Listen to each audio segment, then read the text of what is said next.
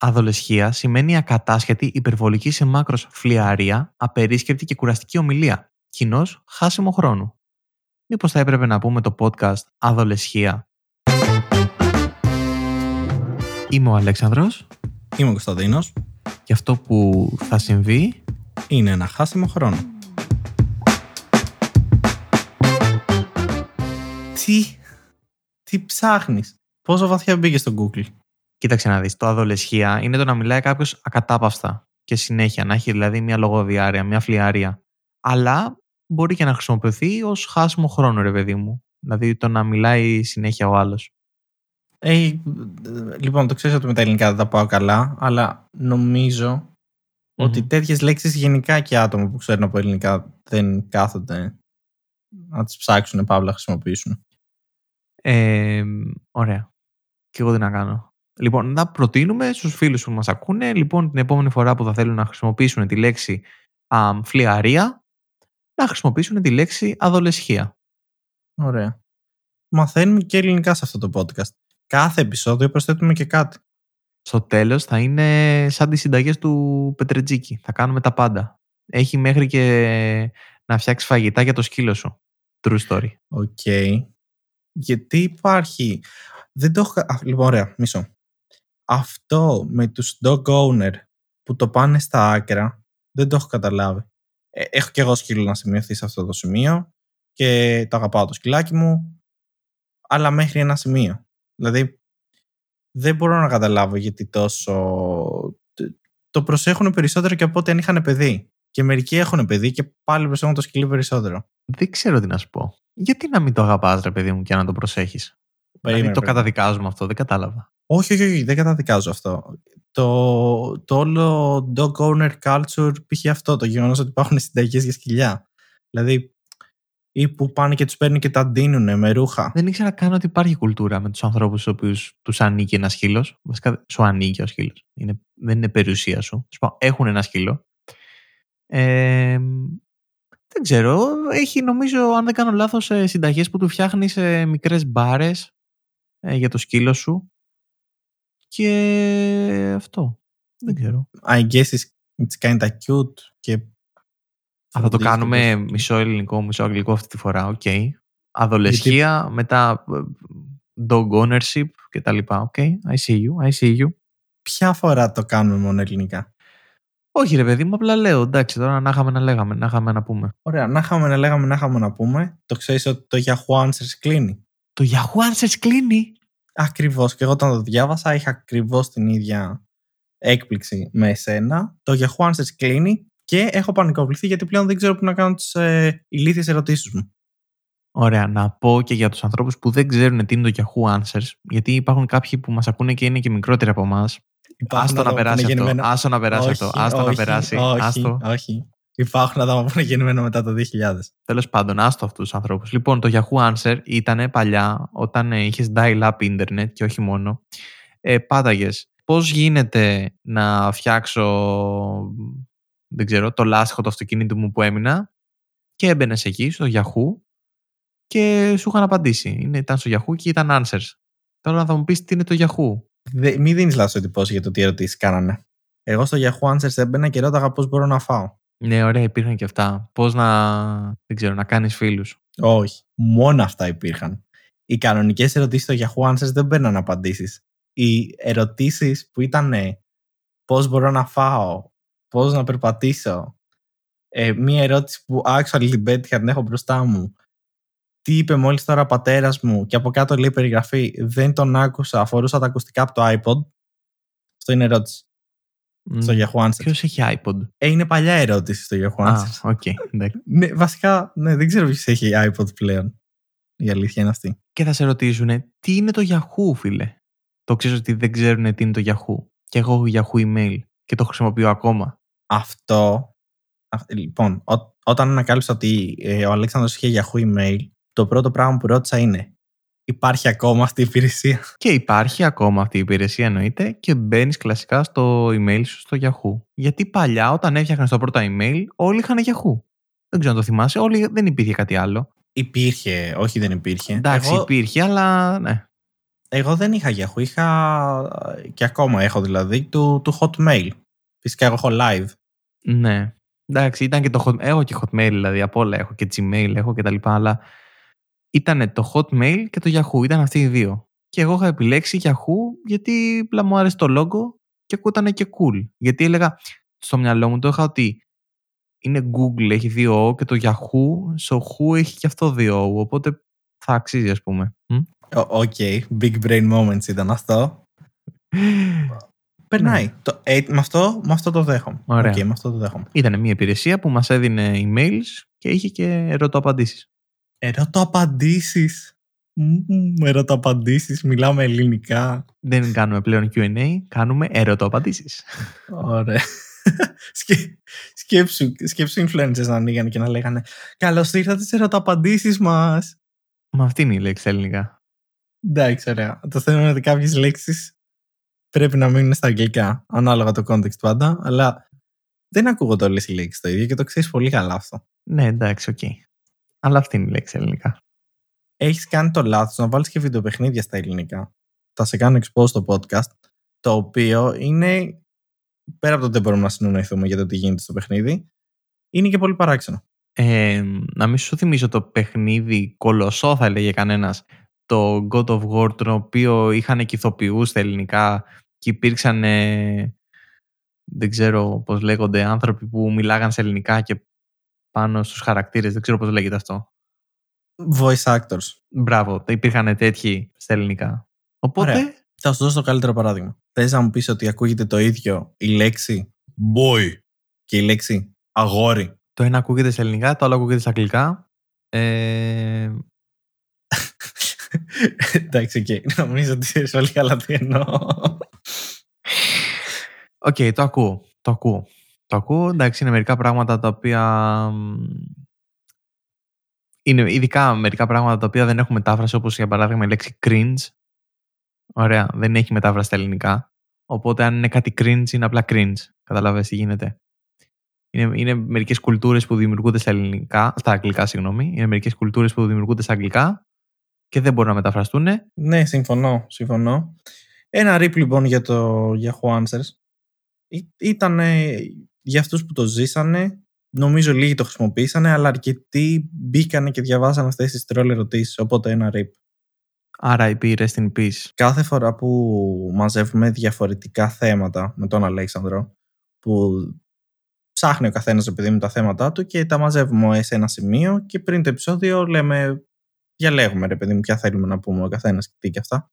Και αρκετές φορές, όπως θα έχετε συνηθίσει πλέον από τα επεισόδια, ξέρετε πολύ καλά ότι εγώ φέρνω κυρίως τα nerdy θέματα περί υπολογιστών τεχνολογίας και δεν συμμαζεύεται και ο Αλέξανδρος φέρνει το, το λόγο που είμαστε στην κομμωδία τέλος πάντων φέρνει τα φαν θέματα και τα θέματα που έχουν περισσότερη συζήτηση. το, λόγο, το λόγο που είμαστε στην κομμωδία. και έχει κάθε φορά τον ίδιο προβληματισμό. Πώς να κάνουμε τη μετάβαση. Επομένως, από εδώ και πέρα τη μετάβαση θα την κάνουμε έτσι. Ωραία. Λοιπόν, υποθέτω. Αυτή είναι μια καλή μετάβαση. Λοιπόν, ποιος άκουσε το καινούριο τραγούδι του Lil Nas X; Εδώ είναι η στιγμή που απαντάτε. Ωραία. Ωραία. Θα πω εγώ ναι. και προσωπεύω το, ναι. το audience. Πρόσεχε, πρόσεχε τα πεις. Απάντη, το, ακούς, το έχεις ακούσει; Εγώ, ναι, το έχω ακούσει. Το Μοντέρο, έτσι λέγεται. Ναι.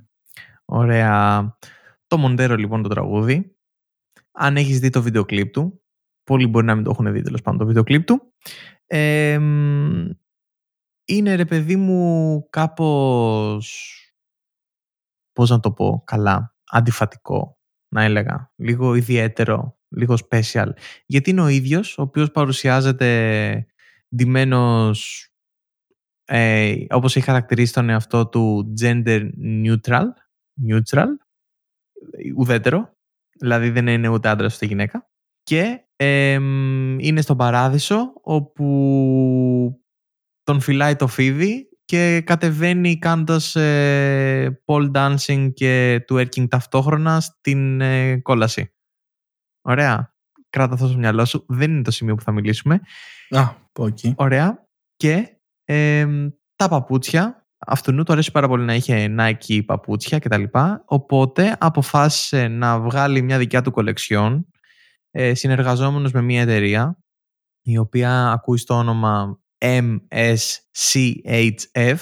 η οποία είναι μια εταιρεία που έχει και καλά special πράγματα και αντίκες και γενικά έτσι special καταστάσεις και έκανε συνεργασία να ξαναφτιάξει τα παπούτσια του 97, τα Nike, με όμως με μια ιδιαιτερότητα να είναι δικά του και να είναι μια σειρά αφιερωμένη στο σατανά. Ωραία. Λέγω, τα παπούτσια λέγονται Satan Shoes και θα σε αφήσω λίγο να μου πεις κάποια σχόλια και έχω και συνέχεια. Τι είναι αυτά τα παπούτσια; Ωραία, ωραία. Αρχικά θέλω να σχολιασω το, το όνομα της εταιρείας. Πώς, πόσο κακό marketing, δηλαδή το marketing team τους πρέπει να έχει πολύ μεγάλο πρόβλημα προωθώντας αυτή την εταιρεία. Ρε φίλε, να σου πω την αλήθεια, όταν έψαχνα πώς λέγεται εταιρεία και τι ακριβώς είναι, δεν μπορούσα ακριβώς να καταλάβω τι είναι αυτή η εταιρεία. Ωραία. Και έχουν και ένα πάρα πολύ περίεργο site, το οποίο είναι λες και έχει μπει ως τον υπολογιστή σου. OK. Okay είναι μια ιδιαίτερη εταιρεία θα λέει κανένας και έχει γενικά πράγματα περίεργα. Αντίκες, ε, γενικά διάφορα ε, που είναι στη μόδα ρε παιδί μου να κάνουν trade παπούτσια, ξέρεις όλη αυτή την κουλτούρα. Ναι, έχουν και τέτοια. Ναι, από ό,τι βλέπω τώρα δεν έχω ανοίξει το site τους και είναι όντως, είναι σαν να βλέπεις όχι σαν, σου, σαν να σου έχουν χακάρει τον υπολογιστή. Εμένα μου θυμίζει πιο πολύ για τις πτήσεις στα αεροδρόμια που δείχνει τις πτήσεις. Ναι, δεν έχω καταλάβει ακριβώς. Πουλάνε τρέλα σίγουρα. Νομίζω, από ό,τι έχω καταλάβει τουλάχιστον, ε, φτιάχνουν καστομιές. Ναι. Δηλαδή, ήδη υπάρχουν παπούτσια και τα κάνουν custom made. Και βγάζουν διάφορα drops. Δηλαδή, κάθε μήνα, ας πούμε, ξέρω εγώ, βγάζουν ένα καινούργιο ζευγάρι limited edition. Τέλος πάντων, too much info. Εγώ ήθελα να σχεδιαστώ στο γεγονός ότι δεν ξέρω πώς το προωθούν αυτό το όνομα. Αλλά OK. Okay. Και σχετικά με το ότι έχουν βγάλει τα Satan Shoes, ακούγεται cool το concept, αλλά μπορώ να δω το πώς μπορεί να κάνει backfire αυτό. Ε, έκανε πάρα πολύ backfire αυτό. Πήγε πάρα πολύ σχετικά λάθος. Γιατί, θα σου πω τώρα γιατί. Ε, έβγαλε μόνο 666 κομμάτια αρχικά. Ωραία. Ah, marketing. I see, I see what you did there. Έβγαλε μόνο 666 κομμάτια. Ε, για τα πρακτικά να πούμε ότι είναι τα Nike Air Max του 97 ε, ή αλλιώς Millennium. Okay. Και εδώ αρχίζει το καλό. Και κοστίζουν 1018 ε, ευρώ, δολάρια για την ακρίβεια. Ε, τα οποία είναι το 10-18 είναι από τη βίβλο, το κομμάτι το οποίο λέει βίβλος για το σατανά και έχει μέσα το παπούτσι, από κάτω πάτος του είναι, είναι κόκκινος. Και έχει, ε, πώς το λένε, χρώμα, έχει κόκκινο χρώμα, 60, ε, όχι, πώς λέγονται, CC Ink, τέλος πάντων. και έχει και μία σταγόνα, όντως, και έψαξα να δω αν όντως ισχύει και όντως έχει μία σταγόνα ανθρώπινου αίματος. Οπ, ε, οπ, ε, οπ. Ναι. Εδώ σταματάμε. Ναι. Εδώ σταματάμε. Και γίνανε γενικός χαμός. Προσπαθούσαν να σταματήσουν να βγάλουν αυτά τα παπούτσια. Ο ίδιος προφανέστα δεν σταμάτησε. Τα παπούτσια εξαντλήθηκαν μέσα σε τίποτα. Έτσι, ήταν 666 κομμάτια, τα οποία έχει κρατήσει μερικά αυτός για να δώσει αυτός όπου θέλει. Και υπήρξε και ένα δράμα με την Nike η οποία δεν είχε συμφωνήσει να κάνουν αυτή την κολεξιόν και έκανε μήνυση και νομίζω κέρδισε και το δικαστήριο. Θα πάρει δηλαδή και άλλα λεφτά. Ε, περίμενε, περίμενε. περίμενε. Του Ματσίνφο, ναι. Θα, θα σου πω, θα σου πω. Στην αρχή νόμιζα ότι ήταν όντως του Ματσίνφο για το παπούτσι. Μέχρι που είπες αυτό για το αίμα. Δηλαδή, οκ. Okay, το χρειαζόταν το χτίσιμό του. Τώρα, γιατί είναι η ερώτηση; Και γιατί να κάνουν και sold out; Γιατί να θες να πάρεις ένα παπούτσι που να έχει ανθρώπινο αίμα; Ήταν εντάξει, είναι θέμα marketing αυτό. Δηλαδή μόνο 666 κομμάτια γιατί 666 number of the beast και 1018 δολάρια γιατί μιλάει για το σατανά και, και απλά ήταν, ξέρεις, το κερασάκι στην τούρτα ότι υπάρχει και μια σταγόνα αίμα. Το οποίο δεν βρήκα πουθενά να το διαψεύδουν. Όλοι το λένε ότι υπάρχει, οπότε μάλλον actually θα υπάρχει.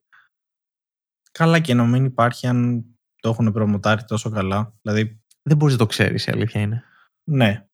η ερώτηση με μένα είναι πες ότι έχει εκεί. Τι κάνανε.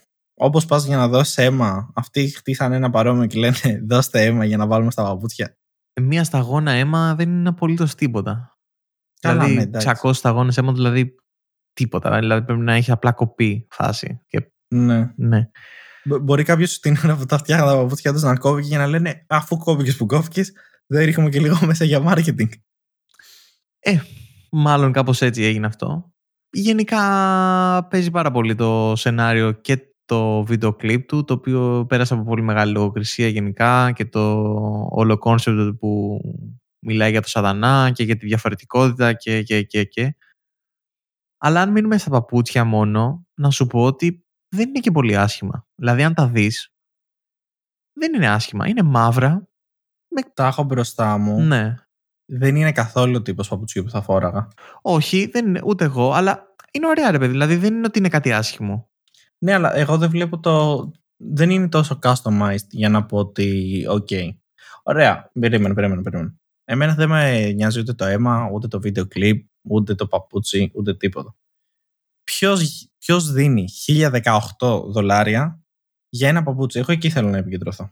Ε, άπειροι και εγώ αν το ήξερα και προλάβαινα μέσα σε αυτό το λεπτό το οποίο εξαρτήθηκαν θα τα έπαιρνα γιατί απευθείας η αξία τους δεν ξέρω, νομίζω δεν πρέπει να έχει κάποια αξία αυτή τη στιγμή. Παίζει να είναι πάνω από 10.000 τύπου. Χωρίς να είμαι ειδικός και να το ξέρω αυτό.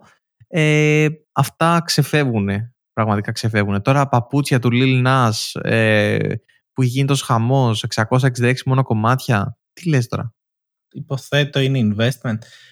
OK. Δεν, δεν ξέρω. Εμένα αυτό είναι το, το παράξενο και γενικά υπάρχει full ε, αυτό με τα παπούτσια παίζει πάρα πολύ με συλλεκτικά παπούτσια και τέτοια και για κάποιο λόγο, για κάποιο λόγο αυτό γίνεται πάρα πολύ έντονα με τις Nike τα παπούτσια. Ναι. Και όχι μόνο. Ναι. Πολλά. Είναι πολλές μάρκες που συμβαίνει αυτό. Αλλά τώρα σε limited drops, δηλαδή που βγάζουν μόνο συγκεκριμένα κομμάτια, εκεί είναι που γίνεται χαμός. Μήπως να παραιτηθώ από τη δουλειά μου και να ξεκινήσω να πηγαίνω να αγοράζω παπούτσια για να τα πουλάω σε μεγαλύτερη τιμή; Το ξέρεις ότι υπάρχει όντως δουλειά αυτό έτσι; Ναι, γι' αυτό το είπα. Υπά- Έχουν βγει και εφαρμογές και site που είναι μόνο και μόνο για να φλιπάρεις παπούτσια και Ναι. εγώ το σκέφτομαι σοβαρά. Ναι, ρε παιδί μου, μπορεί να βγαίνει σαν τη λαϊκή, ρε παιδί μου, και εσύ και να πουλάς. Ν- Ναι, ω, εντάξει, ναι. Ναι. Γιατί; Ναι, ίσως όχι έτσι. Με ένα πάγκο στη λαϊκή. Ναι, Γιατί; ναι. όχι, δεν εννοούσα αυτό. Εννοούσα από, να, τα παίρνω, να παίρνω ακριβά ζευγάρια και να τα πουλάω πιο ακριβά. Τώρα στη λαϊκή ίσως αυτό να μην έπιανε. Θέλεις και ένα budget όμως. Θέλεις και ένα budget. Ε, δεν θες; Αν κλέψεις το. προ- Όχι, ρε. Άρε, τι έγινε εκεί. Αν πάρεις το παπούτσι, νομίζω έχει κρατήσει ένα ο Lil Nas για να το δώσει. Μη- Αν Ωραία. είμαστε εμείς αυτοί που θα το δώσει; Ή αν είμαστε εμείς αυτοί που θα το πάρει, πού μένει αυτός; Για κάτσε. Ε, λογικά κάπου στο Hollywood υποθέτω ότι θα μένει. Οκ. Μμμ, ναι. Θα τη βρω τη διεύθυνση. Εντάξει. Ε, για να μας δώσει το παπούτσι, έτσι. Ναι, να, ναι, ναι. Ναι, ναι. Θα το ζητήσουμε ευγενικά, θα μας το δώσει αυτός. Πόσο είναι, το 99 είναι κιόλας. Εντάξει, τον έχουμε. Ε, δηλαδή, ενώ στην ηλικία μας κοντά θα τον κάνουμε φίλο και τέτοια. Λοιπόν, έχει πάρει λίγο μια παράξη. Νομίζω ότι αν αυτό το podcast ήταν στα αγγλικά, ίσως Ναι. πήγαινε λίγο πιο λάθος από ό,τι έπρεπε. θα μας κάνανε cancel. Δεν θα ξέρω. θέλαμε να μας πιάσει το cancel culture. Ναι, γιατί θα γινόμασταν διάσημοι. Ακριβώς αυτό σκεφτόμουν. Ακριβώς αυτό σκεφτόμουν. Ότι θα μας έπιανε το cancel culture και θα μας έβγαινε και κάτι χαζό κατά πάσα πιθανότητα. Γιατί συνήθως και κάτι χαζό σε πιάνουν. Και μετά από λίγο που θα τους παίρναγε ο θυμός, θα μέναν οι υπόλοιποι που μας μάθανε γιατί δεν μας ξέρανε καν. Επομένως θα καταλήγαμε να έχουμε μεγαλύτερο following από πριν. Ήδη φαντάζομαι εμένα να πηγαίνω στη γιαγιά μου και να της λέω: Γιαγιά, με πιάσεις το cancel ca- ε, culture. Τις έπιασε, παιδί μου, είσαι καλά. Θες να σου φτιάξω κάτι να φας. Σε βλέπω σε λίγο πάω σε ένα κομμένο. να σε πάω σε ένα γιατρό. Ναι, σε βλέπω λίγο, έχεις κόψει λίγο. Δεν τρως καλά. Δεν, δεν σε ταΐζει η μάνα σου. θα πω ένα, φα- ένα random fact. Random. Και δεν χρειάζεται να με ρωτήσεις πώς βρέθηκε αυτό, τι research έκανα. Απλά θέλω να το πω γιατί όταν το ανακάλυψα, λέω θα το σημειώσω και το έχω βάλει εδώ και καιρό αυτό το πράγμα και θα το πω στο podcast. Γιατί συγκλονίστηκα. Το New Mexico λοιπόν, τελείως άγκυρο, ε, πήρε το όνομά του πριν από το Μεξικό. Ήθελα απλά να το πω αυτό.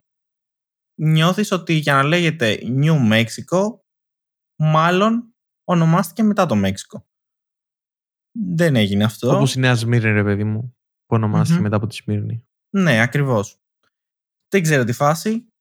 Απλά ήθελα να το βγάλω εκεί έξω. Το Νέο Μέξικο λοιπόν δεν έχει πάρει μάλλον το όνομά του από το Μεξικό. Αυτό. Πλέον έχουμε σταματήσει καν να έχουμε κάποια μετάβαση από το ένα θέμα στο άλλο, απλά πετάμε διάφορα facts, έτσι. Θα έλεγε κανείς ότι είναι χάσιμο χρόνο αυτό που γίνεται. Ή μήπως είναι εδολεσχία; Νιώθω Γιατί ότι πρέπει να... πιο πολύ για δολεσχία μας κόβω. Γιατί ακατάπαυστη φλιαρία.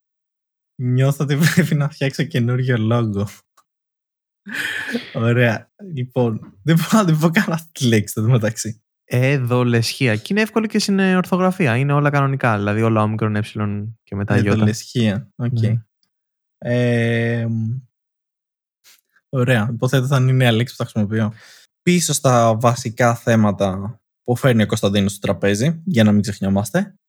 Ε, η Neuralink, που είναι η εταιρεία του Elon Musk, έχουμε ξαναμιλήσει αυτή στο παρελθόν, έρχεται με ένα νέο νέο, υποθέτω μπορώ να το πω αυτό, ε, καταφέραν να κάνουν ένα, ε, μία μαϊμού, ένα πυθίκι βασικά, να παίξει, ε, πώς λέγεται αυτό, pong, ping, όχι ping pong, πώς λέγεται, είναι αυτό με τις μπάρες που περνάει μπάλα από τη μία πλευρά στην Beer άλλη. pong.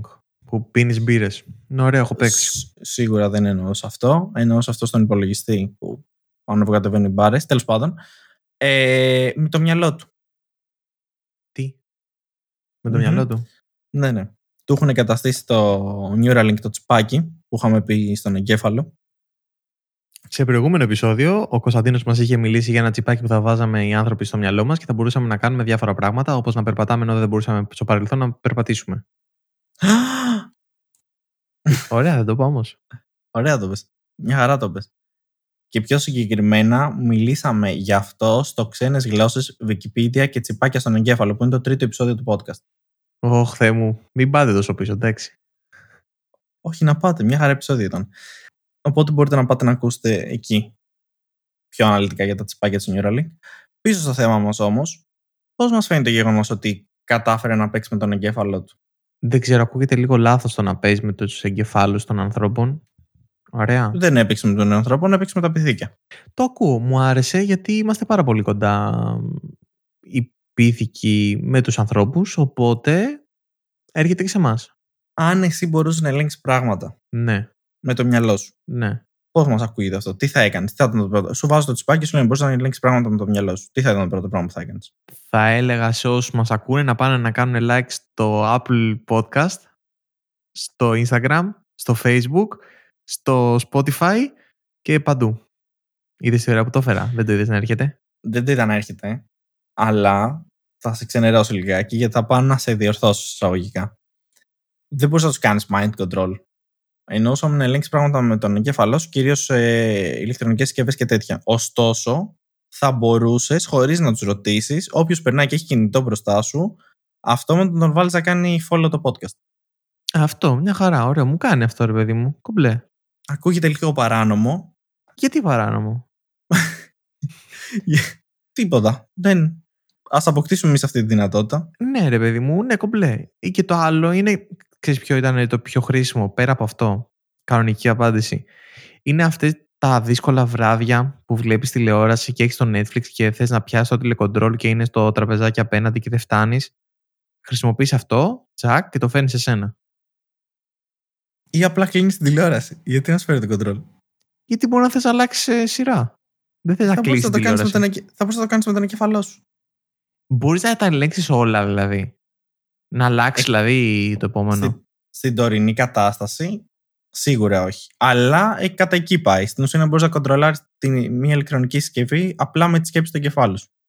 Ε, ρε, με αυτά τα μπιλιμπλίκια να πούμε. Να πεις, επειδή να σκεφτείς, θέλω να κλείσει ο υπολογιστής και να κλείσει. Η ερώτηση εμένα, γιατί εμένα αυτό είναι που με παραξενεύει, είναι πώς λειτουργεί όλη η φάση. Γιατί αν εσύ το σκεφτείς κατά λάθος, πόσες φορές κάνεις random σκέψη, ρε παιδί μου; Αν random σκεφτείς να κλείσει ο υπολογιστής, τι φας. Ε, θα έχει μία δικλίδα ασφαλείας τύπου θέλετε όντως να κλείσει ο υπολογιστής; Αν δεν έχει όμως, δηλαδή τώρα εγώ θα σου πω σε ένα άλλο σενάριο.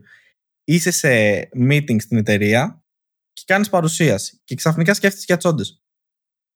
Οπ. Ωραία. Πήρε μια περιγητροπή και τι που παίζουν αυτές στην τηλεόραση, ας πούμε; Ξέρω, δεν θα έχεις συνδέσει τον υπολογιστή να κάνει την παρουσίαση. Ξαφνικά πεταχτεί εκεί πέρα. Α, το να είσαι γνωστό εσύ που κανάλι. κάνεις την παρουσίαση. Ναι, ναι, ναι. Εγώ σκέφτηκα να είσαι από κάτω και ξαφνικά να τον ξεφτυλίσει και να αρχίσει να παίζουν τις όντες ενώ αυτός παρουσιάζει, ξέρω εγώ, διαγράμματα του τελευταίου μήνα. Εδώ βλέπετε τα court- quarter evaluations και ξαφνικά πετάγεται το hub. ναι, έτσι αυτό. Ε, ναι, εκεί πετάγεται, ας πούμε. Ναι. Δεν ξέρω. Τι- Ναι. Η Θα το εταιρεία μας ήθελα δεν πάντως. έχει πάει πολύ καλά τον τελευταίο μήνα. Έχει γίνει και πάω να δείξω διάγραμμα κόλος. Κυριολεκτικά έχει γίνει ένας κόλος η εταιρεία. Ε, ναι, και το άλλο είναι ότι βγήκε ε, ο co-owner της Neuralink, δηλαδή το δεύτερο άτομο που έχει την εταιρεία. Στην μεταξύ από όλα τα πράγματα που βρήκα να μεταφράσω σήμερα ήταν ε, ίσως από τα λίγα πράγματα που χρειάζονταν μετάφραση. Τέλος πάντων. Ε, είναι το γεγονός ότι θεωρεί πως πλέον υπάρχουν αρκετά ε, resources για να φτιαχτεί ένα πραγματικό Jurassic Park. Τι και τι θα βάζουμε μέσα, δεινόσαυρους, πού θα βρούμε; Μας λείπει το βασικό resource, η βασική πηγή έμπνευσης του Jurassic Park, ο δεινόσαυρος. Ναι, δεν ξέρω πώς το εννοεί ακριβώς. Μάλλον να φτιαχτούν ε, α, ρομπότ δεινόσαυροι που να έχουν έτσι κάποιο είδους αυτονομίας, να, να λειτουργούν μόνος τους και να... Δεν, δεν έχω καταλάβει. Ωστόσο, μου ακούγεται λάθος και νιώθω ότι ακολουθούμε πάντα ό,τι έχουμε δει στις ταινίες, γιατί νιώθουμε ότι είναι cool και δεν συνειδητοποιούμε το τι έγινε στην ταινία αυτή. Δηλαδή λέει, μπορούμε να κάνουμε ένα Jurassic Park. Θέλουμε να κάνουμε ένα Jurassic Park είναι η ερώτηση. Τι που φύγαν οι δεινόσαυροι και άρχισαν να τρώνε κόσμο. Αχ, άστα αυτό τώρα. Λοιπόν, θα φτιάξουμε ένα ωραίο και θα τα βάλουμε σε κλουβάκια όμορφα και θα είναι τέλειο. Νιώθω ότι το σκεπτικό είναι εκεί ήταν ταινία ρε παιδί μου και έγινε αυτό, ήταν σενάριο. Ναι, εμείς θα κάνουμε, θα το ασφαλίσουμε, θα τα φτιάξουμε όλα. Νιώθω ότι δεν θα πάει καλά. Θα το επισκεφτόμουν όμως. Θα πήγαινα εγώ να δω δεινόσαυρους. Γιατί από μικρός μου άρεσαν. Νομίζω όλοι στη μικρή ηλικία μας άρεσαν οι δεινόσαυροι. Και στη μεγάλη, ακόμα τους βρίσκω ενδιαφέρον. Αλλά ναι, εντάξει, μικρός σίγουρα ήταν. Ήταν κάτι το οποίο ήταν, υπήρχε όντως, ήταν πραγματικό και ήταν τόσο φοβερό και εξωπραγματικό σαν ένα τέρας που βλέπεις σε μια ταινία. Οπότε θεωρώ α, γι' αυτό μας φαινόταν πολύ cool. Ε, θα ήθελα ένας ε, δεινόσαυρος να τον έχω έτσι για πέτρε, παιδί μου. Αντί για σκυλάκια, να έχουμε έναν ε, μικρό δεινόσαυρο. Περίμενε, περίμενε, περίμενε. περίμενε. Τι είναι μικρό δεινόσαυρο; Ένα μικρό δεινόσαυρο, δεν ξέρω, ένα δεινόσαυράκι, έναν μικρό T-Rex που να μην μεγαλώνει. Δεν, νο- μ. δεν νομίζω ότι, βγαίνει, ότι βγαίνουν σαν τα σκυλάκια. Ένα, μπα στα, small όχι rex. τέτοιο. Ένα small rex. OK. Ένα small rex να έχουμε. Μπορούμε να πάρουμε μια σάβρα. Ε, όχι, ρε φίλε τώρα. Είναι actual δεινόσαυροι. Οι σαύρες είναι δεινόσαυροι. Πώς γίνεται αυτό; Είναι η Ε, εξέλιξη και καλά. Ναι, ναι, η εξέλιξη. Οκ. Ωραία και οι δράκοι, θα, εγώ θα ήθελα δράκο, όχι δεινόσαυρο. Μήπως ένα δράκο; Ένα δράκο. ε. Οι δράκοι είναι cool, η αλήθεια είναι. Οι δράκοι υπήρχαν ποτέ; Αυτή είναι η ερώτηση. Όχι έτσι όπως είναι στις ταινίες. Ναι, μωρέ, εντάξει, η αλήθεια είναι όχι. Αλλά Δεν ήξερα υπήρχαν. την απάντηση, αλλά Ναι. ζούσα. είναι- ναι. Είναι, ξέρεις ότι δεν υπάρχει Αγιος Βασίλης, αλλά λες, Ε, λες ρε παιδί μου να υπήρχε, ναι. Ναι. Τι γνώμη έχουμε για το γεγονός ότι πέτυχε ένα βιντεάκι στο YouTube, γιατί πάντα εκεί τα πετυχαίνει τα βιντεάκια, αν και εγώ τα περισσότερα τα βλέπω στο Facebook και η αλήθεια είναι, με έναν ε, μηχανικό, παύλα προγραμματιστή, ο οποίος πήρε ένα από αυτά τα, τα, τα ρομποτάκια που είναι σαν, σκυλ, σαν σκυλάκια της Boston Dynamics. Έχεις έχεις ιδέα τι λέω, αυτά που μπορούν να και ανοίγουν και κάτι πόρτες και χορεύουν και κάτι τέτοια. Δεν έχω καμία ιδέα για τι πράγμα μιλάς. Είμαστε στην Ωραία. εποχή που έχουμε ρομπότ και ανοίγουν τις πόρτες για εμάς. Ναι, τι μόνο αυτό να κάνανε. Ε, έχουν φτιαχτεί τέλος πάντων κάτι ρομπότ τα οποία είναι πολύ advanced η αλήθεια είναι και ένα από αυτό ε, ένα από αυτά που έχουν φτιάξει μοιάζει με σκυλάκι έχει τέσσερα πόδια με λίγα λόγια και του έχουν κάνει έτσι και να έχει μια συμπεριφορά σαν σκυλάκι και μπορεί να ανοίξει την πόρτα και να κάνει και κάποια άλλα πράγματα το είχαν προγραμματίσει να χορεύει για κάποιο λόγο, γιατί όχι Τέλος πάντων, και δώσανε αυτό το ρομπότ σε έναν ε, YouTuber, υποθέτω, ο οποίος είναι προγραμματιστής Παύλα Μηχανικός, ο οποίος λέει: Έχω αυτό το εργαλείο μπροστά μου. Τι θα κάνω; Και κάπου εδώ ταιριάζει το ότι τα αγόρια ποτέ δεν οριμάζουν. Και έκανε το ρομπότ να κατουράει μπύρα. Ναι, αλλά δεν πρέπει να το γεμίσει με μπύρα. Πώς θα την κατουράει την μπύρα έτσι; Ναι, ναι. Του έχει βάλει. Του έχει βάλει σαν μια δεξαμενή με μπύρα από πάνω και το έχει προγραμματίσει όταν βλέπει ε, ποτήρι από κάτω του που είναι η κάμερα ε, να κατουράει μπύρα. Από μόνο του, χωρίς να το ζητήσεις. Δεν το ξέρουμε. Καλή ερώτηση, δεν το ξέρουμε, όχι. Αλλά στην ουσία, αν το καλώ σκεφτεί, γιατί στην πραγματικότητα δεν κατουράει μπύρα, απλά βγάζει μπύρα. Ναι, ναι. Ναι, ο τρόπος που το κάνει είναι σαν να κατουράει και καλά. Είναι σαν να έχεις φτιάξει, τώρα που το ξανασκέφτομαι, ε, τρόπο να έρχεται η μπύρα σε σένα περπατώντας και είναι σαν να γεμίσει το ποτήρι σου με μπύρα.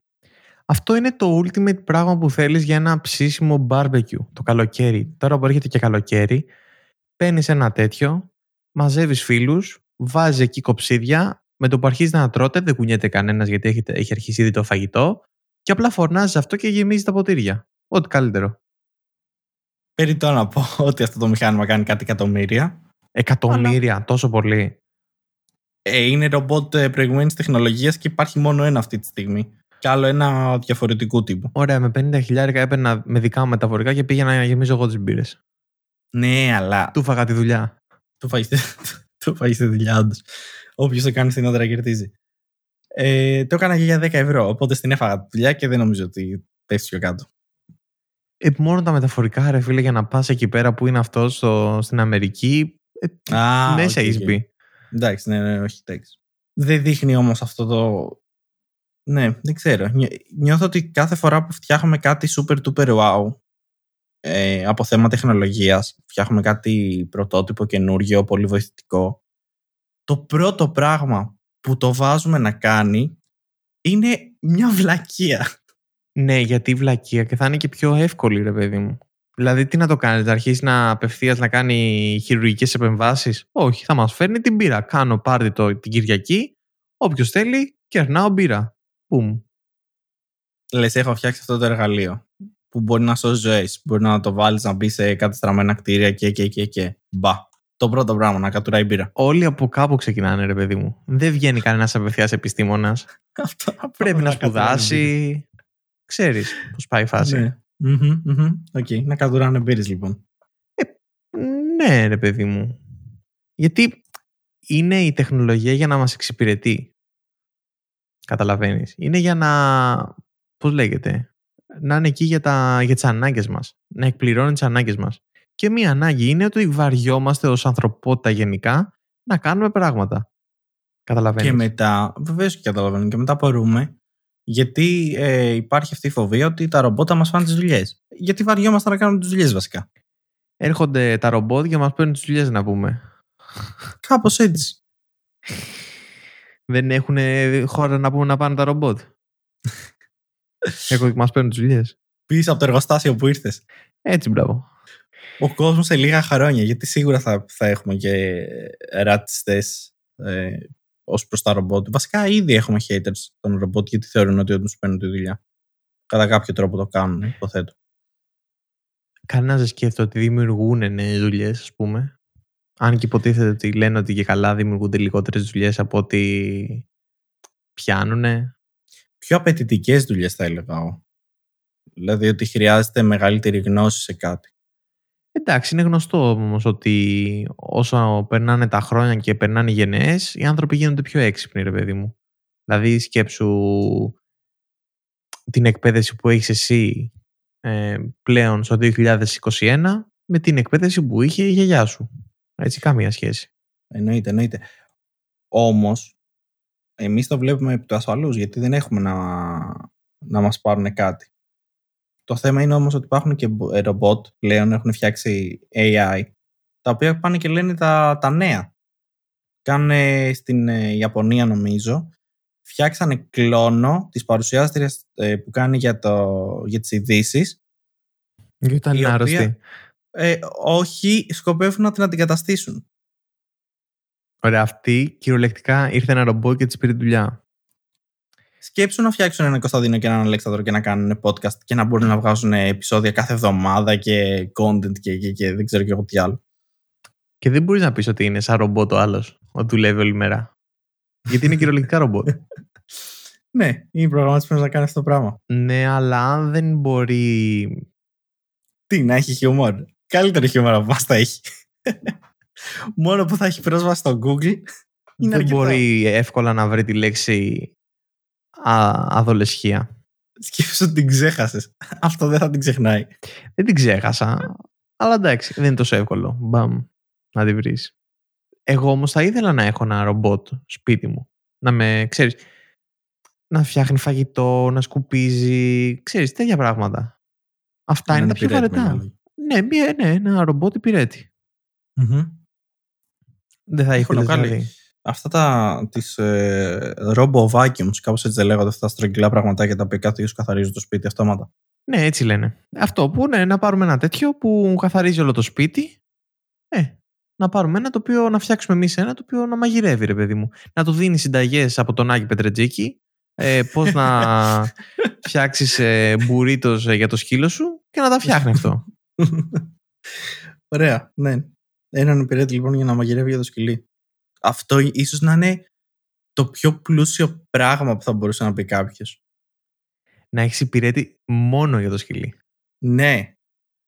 Είναι επίπεδο Kim Kardashian, ξέρω εγώ. Και όχι για να το βγάζει βόλτα, γιατί τέτοια έχουν. Είναι συνηθισμένο. Τέλος πάντων. Εννοούμε υπηρέτη φάση full, ξέρω εγώ, για να δίνει το σκυλί, να το καθαρίζει, να το πλένει, να το ταΐζει, να το μαγειρεύει για να φάει. Και να είναι σαν να είναι σκύλος βασικά κι αυτό. Και να είναι σκύλος και να κάνουν παρέα και να μιλάνε και να λένε γαβ και γαβ. Φαντάζεσαι εμείς να μιλάμε. γαβ και γαβ. Εμένα πάντα, μου, πάντα η απορία η δικιά μου ήταν ότι όταν ε, μιλάμε στις ε, γάτες, ρε παιδί μου, στα σκυλιά, σε όλα. Γιατί κάνουμε στι αγελάδε, κάνουμε μου, ξέρω εγώ. Λες μου. Υποτίθεται ότι προσπαθείς να επικοινωνήσεις μαζί της. Φαντάζεσαι να πιάσουμε καμία γλώσσα, ρε, καμία λέξη ή να βγάζουμε νόημα. Και να είναι, ξέρω εγώ, ένας τύπος και να σου λέει ε, μέρα, φαΐ, ε, 2, Δηλαδή, σκέψου να μας ακούνε έτσι οι αγελάδες. Τα ζώα γενικά. Κατάλαβες τι να πω. Κατάλαβα πολύ τι θέλεις να πεις. Εγώ νομίζω ότι στις αγελάδες. Ακούγω στι αγελάδε, στα ζώα γενικά, ακουγόμαστε αυτό που κάνουμε. Και το θεωρούν ακόμα πιο ηλίθιο. Δηλαδή, κάνεις την αγελάδα μου και απλά βλέπει έναν άνθρωπο να πλησιάσει και να της κάνει μου. Και είναι φάση, τι κάνει ο ηλίθιος. Είναι σαν να έρχεται η αγελάδα και να μας κάνει μπλα. Μπλα, μπλα, μπλα, μπλα, μπλα, μπλα, μπλα, μπλα. ναι, κάπως έτσι. Εγώ αυτό πιστεύω. Ε, και αυτό παίζει πολύ. Παίζει πολύ και αυτό το σενάριο. Πότε φαίνεις πιο ηλίθιος, αυτή είναι η ερώτηση. Όταν πας και κάνεις ένα ζώο μου, ξέρω εγώ, ή γαβ, ή αν λες random πράγματα όταν περιμένεις απάντηση, όταν το ρωτάς στο σκύλο σου ποιο είναι το καλύτερο παιδί και περιμένεις να σου πει, φαντάζεσαι μια μέρα να σου γυρίσει και να σου πει Εγώ είμαι το καλύτερο παιδί. Εκεί, εκεί που περιμένεις την απάντηση. Εκεί τι κάνεις; Ξεκινάς και τρέχεις και φεύγεις από το σπίτι και βάζεις φωτιά από πίσω σου; Τα ζήταγες όμως. Ζήταγες ποιο είναι το καλύτερο παιδί. Δεν το βλέπεις δηλαδή πώς πάει η φάση. Εκεί νομίζω είναι το peak της ε, ανθρώπινης νοημοσύνης. Όταν ε, προσπαθείς να επικοινωνήσεις με κάποιο ζώο και μάλιστα περιμένεις και απάντηση τι έχεις κάνει εδώ πέρα, γιατί το έχεις κάνει αυτό; Και πρόσφατα διάβαζα τα σκυλιά, το οποίο δεν ξέρω, δεν ξέρω τώρα, αυτό δεν το έχω ψάξει πολύ, αλλά το διάβαζα κάπου όντως, ότι δεν νιώθουν. Πώς λέγεται, guilt. Δεν νιώθουν. Τύψεις. Ναι, δεν νιώθουν τύψεις στα σκυλιά. Ένας ε, πραγματικότητα... Θέλει ένα sound effect, κάτι ότι ο Κωνσταντίνος σου έκανε για πρώτη φορά μετάφραση κάτι που είπε ο Αλέξανδρος. Όντως. Όντως, όντως. Όντως, ναι. Ε, ναι ότι δεν νιώθουν τύψεις και απλά είναι στεναχωρημένα με το γεγονός ότι τα έπιασες, ξέρω εγώ, να τρώνε τον καναπέ, ενώ δεν νιώθουν τύψεις. Τέλος πάντων, α ελπίσουμε ότι δεν θα ξεκινήσουν τα ζώα ξαφνικά να μας μιλάνε. Και αν ξεκινήσουν και έχετε σκυλιά στο σπίτι, κάτι τέτοιο, ε, ελπίζω το πρώτο πράγμα που θα σας πούνε να είναι αν έχετε κάνει ε, subscribe, παύλα like, το χάσιμο χρόνου στο ε, Apple Podcast, Google Podcast, Spotify, αν έχετε μπει στο χάσιμοχρόνο.com αν έχετε ακούσει το χάσιμο χρόνο στα όρθια, που είναι το δεύτερο show που έχουμε, το οποίο είναι διαθέσιμο στο sound.gr αλλά και σε όλες τις ε, πλατφόρμες που ανέφερα πιο πριν, το οποίο είναι ένα διαφορετικό show να πούμε. Και αν θέλετε περισσότερο χάσιμο χρόνο, γιατί δεν μπορείτε να περιμένετε τις δύο εβδομάδες για να βγει το επόμενο επεισόδιο, μπορείτε να ακούσετε το χάσιμο χρόνο στο άρθρο που βγαίνει κάθε Τρίτη. Ήμουν ο Αλέξανδρος. Ήμουν ο Κωνσταντίνος. Και, Και, αυτό, αυτό ήταν ένα χάσιμο χρόνο.